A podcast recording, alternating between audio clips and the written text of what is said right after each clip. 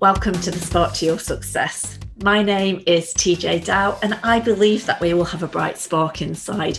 When you find yours and light it up, not only do you light up inside, and that feels amazing, but you light up the world around you and allow others to feel that amazing too. What a great gift to give, not just to yourself, but to the people around you. The Spark to Your Success podcast is designed to bring you a little inspiration, a little bit of insight, and to bring some positivity into your day. So welcome to this episode for young people and the young at heart. Last week, we were talking about balance, getting your balance, finding your balance, balancing acts, school or work-life balance. Is balance really a true thing or just an illusion, as we're constantly making fine adjustments in order to maintain what looks like balance? If you missed this whole discussion, do go back an episode and catch up. I'd love to hear your thoughts about it. This week, we're talking, well, to be honest, actually, no, to be perfectly honest, quite honestly, we're talking about, yes, the word honest. What runs through your mind when someone starts the sentence with a phrase like that? Well, to be quite honest, do you kind of brace yourself a little bit to, like, for what's coming next? Like, prepare for the next words to maybe sting a little bit. When somebody says, "Can I be honest with you?" Have you ever said anything but, "Yes, of course you can"? What if you said, no, sorry, I don't want you to be honest with me"? Would you ever think that? Like, what if I said no? Are you going to lie to me instead? Or say nothing and move on?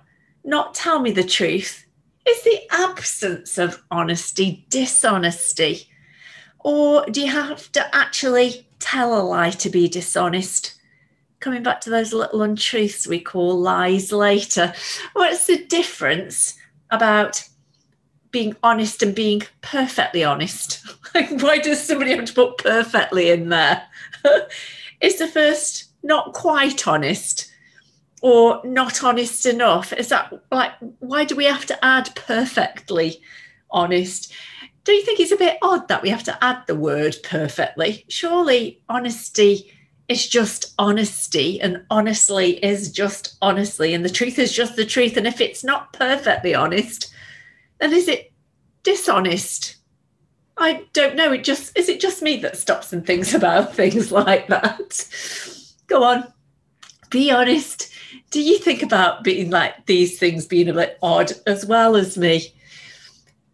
Do we reframe the words that are about to come out with phrases to prepare the person like we're speaking with to get ready for something they might not want to hear?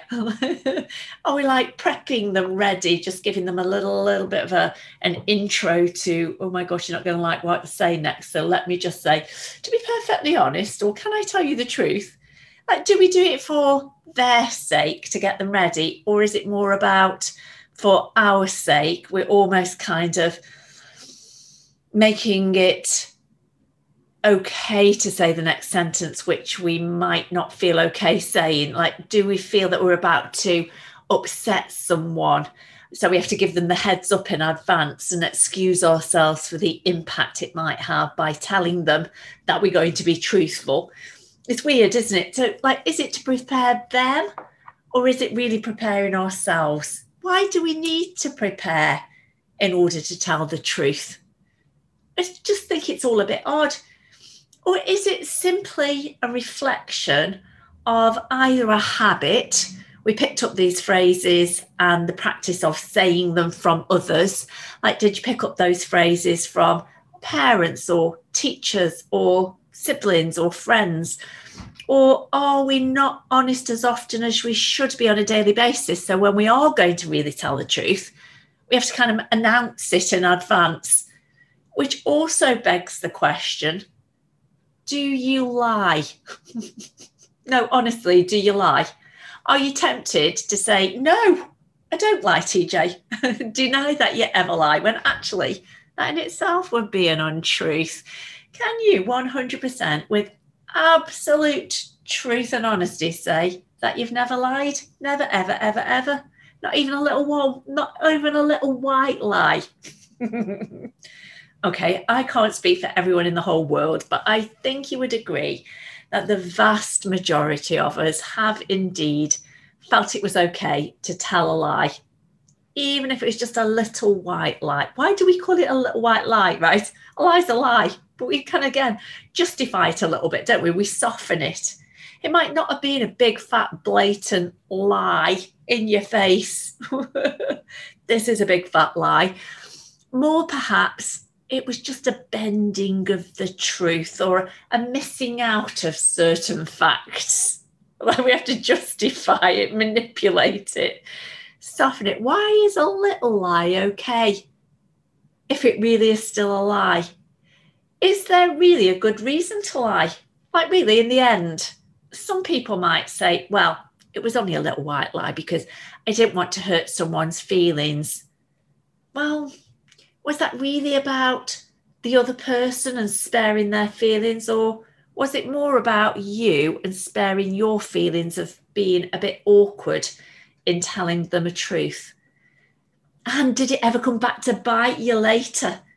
Even though you thought it was just a little inconsequential thing at the time, there's only been a time when it started with what you thought was an innocent little untruth. But then you had to tell another little untruth to cover the first. And then before you know it, you've had to tell another to cover that one and that one.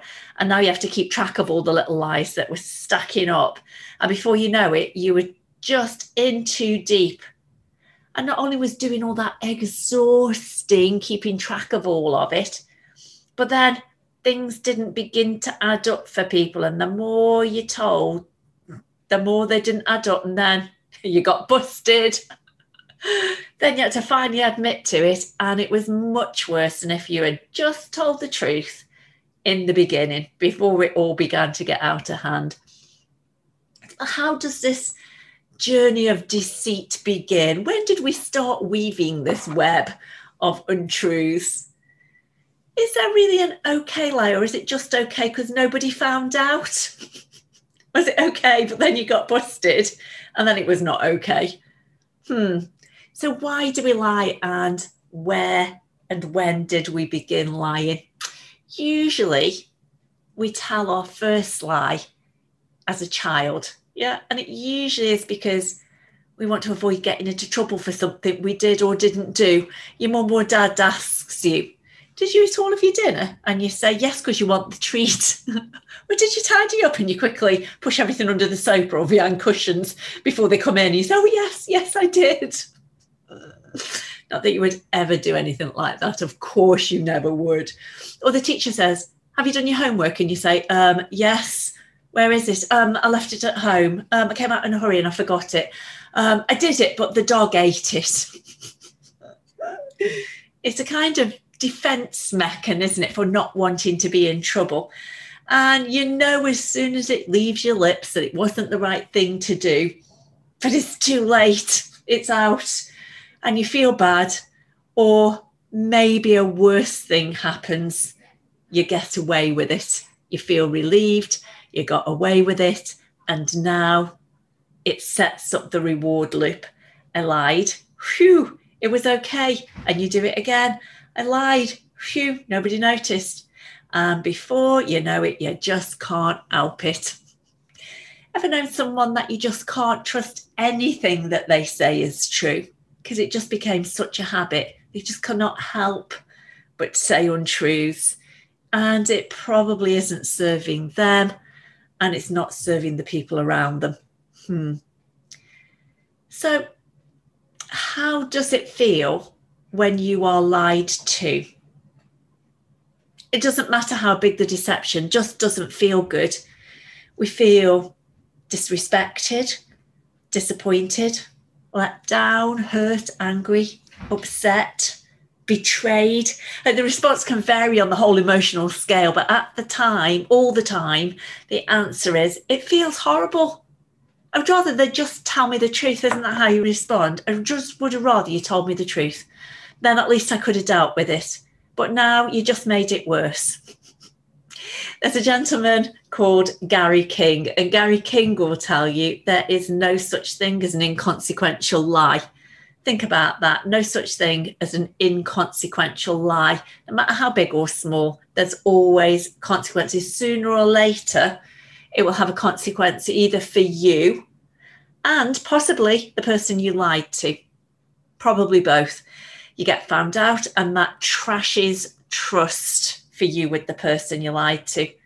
They might not want to have anything to do with you anymore. It might mean you're not able to join in with certain groups or activities anymore. It might mean you're in big trouble. People are upset and disappointed with you. You are upset and disappointed in yourself, and that feels rubbish. It feels rubbish because you got found out, but it feels rubbish because you lied too. But the act of being dishonest not only causes you to feel bad, but it actually causes an incongruity inside, incongruency. It impacts your nervous system in a negative way. Your unconscious mind, that most powerful part of you, knows what is true, and it cannot be congruent with an untruth. So it begins to cause an uneasy feeling inside you, a feeling of dis-ease. Eventually, that's going to manifest itself in the body as aches, as pains, as weaknesses, as illnesses. It impacts your immune system. You fall more prone to coughs and colds and headaches and sore throats and migraines. In other words, that feeling of dis-ease manifests in your body as disease. Not only do we feel better, earn respect, and go up in people's estimation when we build a reputation for being honest, it actually is really good for you. Good for your mental health, good for your physical health, good for your well-being when you tell the truth. That means telling the truth to other people and telling the truth to yourself. When you lie, there actually are changes in the body, because your body knows it's not being true to who you really are. Some of those changes can be detected by experts in body language. Yeah, have you ever seen programs on the TV where the detectives sort of bring in the body language experts, and they can say, oh, he wasn't telling the truth because he touched his nose as he said that, or he was covering his mouth with his hand, or there were certain eye movements. Some of them can be like micro muscle movements that they pick up, little twitches that your unconscious mind makes happen to give you away.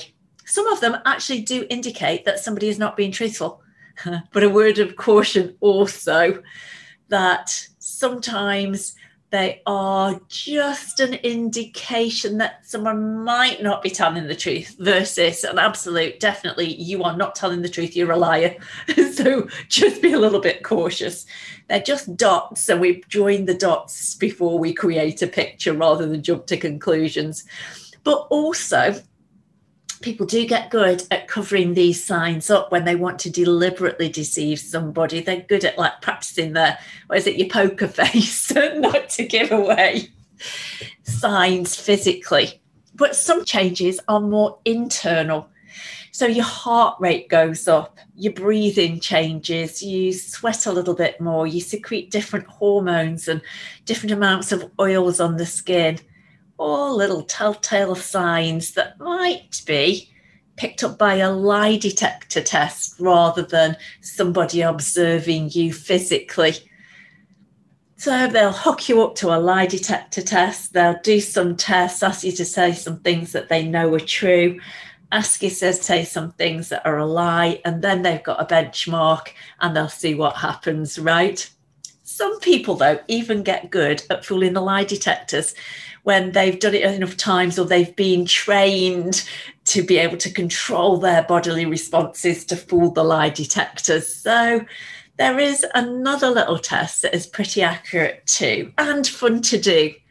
Did you know that your body is also a lie detector? It has it built in. Yes, we are all human lie detectors. I love this. We've played this game many, many times with young people on all sorts of our courses and residential courses and stuff as well. So you can test the human body, using an arm, usually to be specific, to find out whether somebody's telling the truth or not. The truth will always make the body strong. A lie will always weaken the body because it's bad for you. So there's a practice called kinesiology or muscle testing that can pick up these changes in the body. So try this with a friend. This is fun. Get them to stand up straight. Put their arm out in front of them at shoulder height, and then you stand next to them, put two fingers on top of their outstretched wrist and ask them to resist you as you push down on their arm. That'll give you just a benchmark for their ability to resist your pushing down. Yeah. Next, get them to put their arm up, put your fingers on their wrist and get them to state their true name. So if it was me, I would say my name is TJ Dow. Let me just say that a few times. And as you do that, just pressing down on their wrist with those two fingers. And you should find that they're able to resist you pushing their arm down without too much brute force on their part. Next, get them to say a name that is not their name, a made-up name. So, for instance, they could say, my name is Minnie Mouse. As they say, my name is Minnie Mouse, my name is Minnie Mouse, push down on their wrist again. And this time, I pretty much guarantee you'll easily push their arm down. It'll just be really weak. And only if they try with brute force, forcing their arm up, will they actually keep it there. They will actually be quite shocked at how easily their arm goes down. It is hilarious. It's the weirdest thing. And at the same time, it's the coolest thing because it actually works. Do have a go. Your body will test strong for a truth and weak for a lie. And you can use muscle testing in many other ways as well. It is a whole science and practice. So if you're interested, do Google kinesiology or muscle testing.